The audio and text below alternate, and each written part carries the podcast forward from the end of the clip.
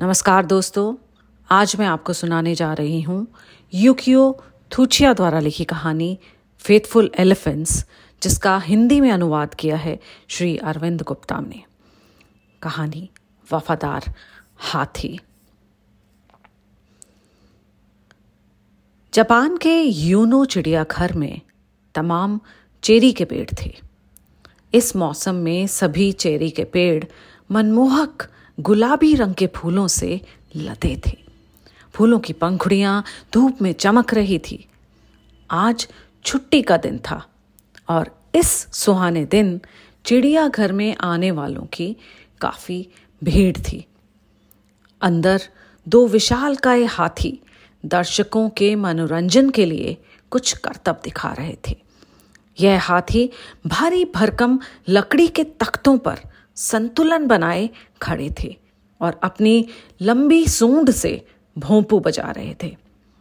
इस जगह से थोड़ी सी दूरी पर पत्थर की एक कब्र बनी थी। यह स्मारक उन जानवरों की याद में बनाया गया था जो कि टोक्यो के यूनो चिड़ियाघर में मारे गए थे। आम दर्शकों की निगाहें इस स्मारक पर जाती ही नहीं थी। एक दिन जब मैं चिड़ियाघर गया तो वहाँ एक आदमी इस पत्थर के स्मारक को बहुत प्यार से पॉलिश कर रहा था। उसने ही मुझे इन तीन हाथियों की कहानी सुनाई, जिन्हें वहाँ दफनाया गया था। आज हमारे चिड़ियाघर में दर्शकों के मनोरंजन के लिए तीन हाथी हैं, परंतु बहुत साल पहले भी यहाँ पर तीन हाथी थे। और उनके नाम थे जॉन, टोंकी और वेनली। उस समय दूसरा महायुद्ध चल रहा था।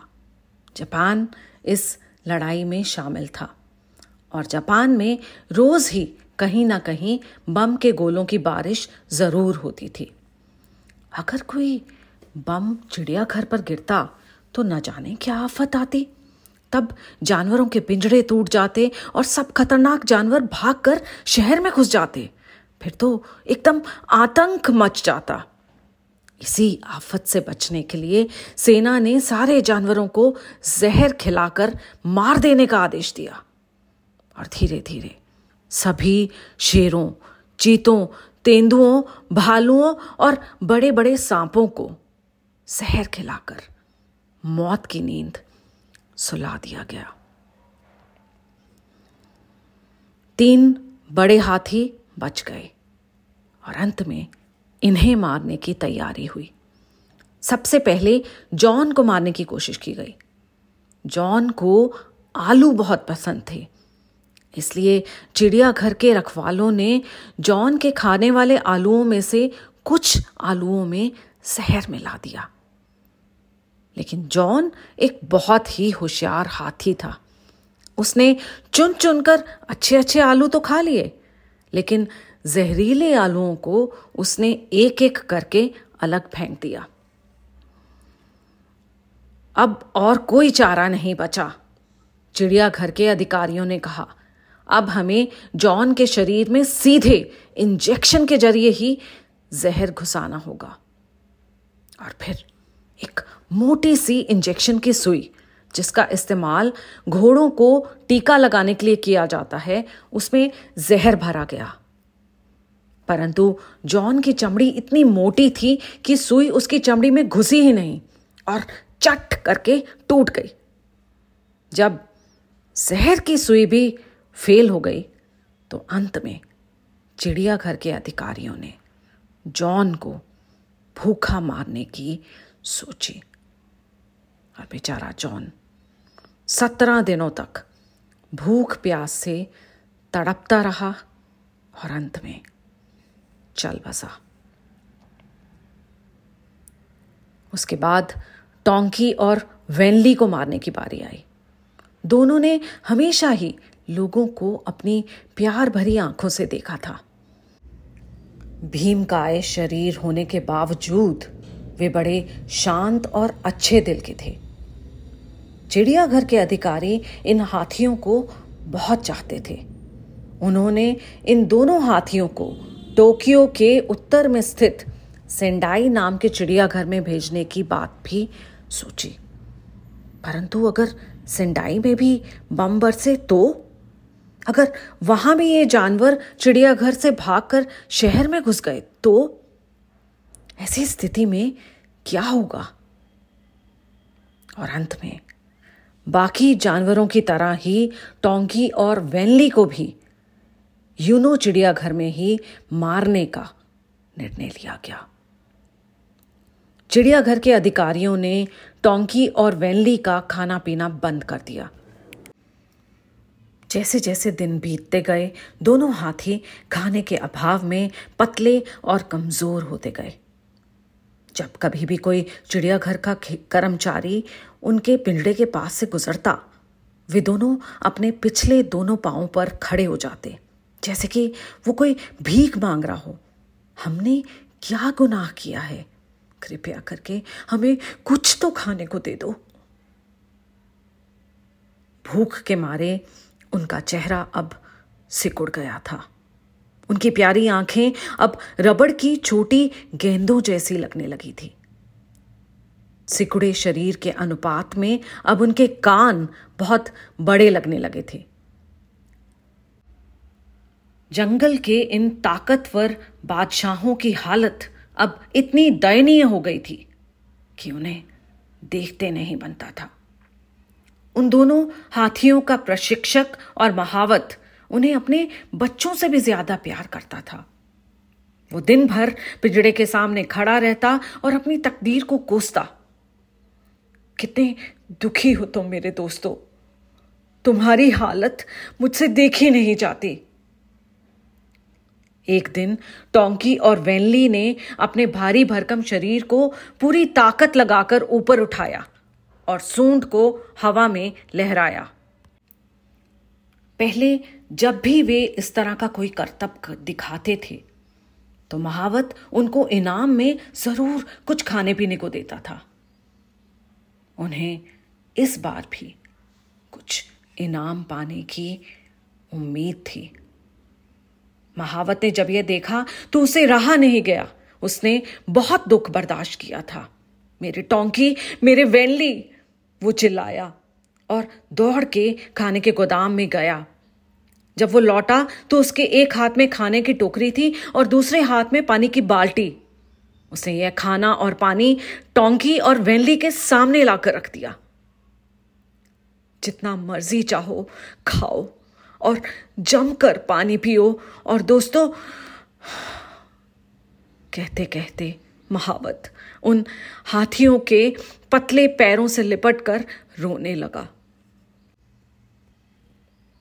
महावत ने जो कुछ भी किया, उसे चिड़ियाघर के बाकी अधिकारियों ने एकदम अनदेखा कर दिया। किसी ने महावत से एक शब्द भी नहीं कहा। चिड़ियाघर के डायरेक्टर साहब भी बस अपने होंठ काटते रहे और टकटकी लगाए अपनी मेज को घूरते रहे। किसी को भी हाथियों को खाना देने की इजाज़त नहीं थी। चिड़ियाघर का हर एक सदस्य बस यही आस लगाए था और यही प्रार्थना कर रहा था कि काश हाथी एक और दिन ज़िंदा रह जाएँ। और शायद अगले दिन युद्ध समाप्त हो जाए और इन प्यारे हाथियों की जान बच जाए और एक दिन ऐसा आया जब कमज़ोरी के कारण टोंकी और वैनली ने हिलना डुलना भी बंद कर दिया वो बस एक और करवट करके लेट गए। चिड़ियाघर के आसमान पर तैरते सफ़ेद बादलों को वे अब अपनी आँखों से नहीं देख पा रहे थे। लेकिन उनकी प्यारी आँखें अब पहले से कहीं अधिक साफ़ और खूबसूरत नज़र आ रही थी। अपने अज़ीज़ दोस्तों को इस तरह तिल तिल करके मरता हुआ देखकर महावत का कलेजा फटा जा रहा था। उसे लगा कि अब वो इस दहशत भरे नजारे को और ज़्यादा देर तक बर्दाश्त नहीं कर पाएगा। चिड़ियाघर की देखभाल करने वाले बाकी सभी लोगों को भी ऐसा ही लग रहा था। और सभी ने हाथियों के पिंजड़े के पास जाना बंद कर दिया। दो हफ़्ते बाद टोंकी और वैनली मर गए। मरते समय दोनों के शरीर पिंजड़े के सींखचों से सटे हुए थे और उनकी सूंडें सींखचों से बाहर हवा में लटकी थी। वो शायद आखिरी बार अपनी सूंड को ऊपर उछाल कर हवाई करतब दिखाना चाहते थे। वे उन लोगों का मनोरंजन करना चाहते थे जिन्होंने उन्हें कभी खाना खिलाया था। हाथी मर गए हैं। दोनों हाथी मर गए हैं। महावत कमरे में चिल्लाते हुए दौड़ा।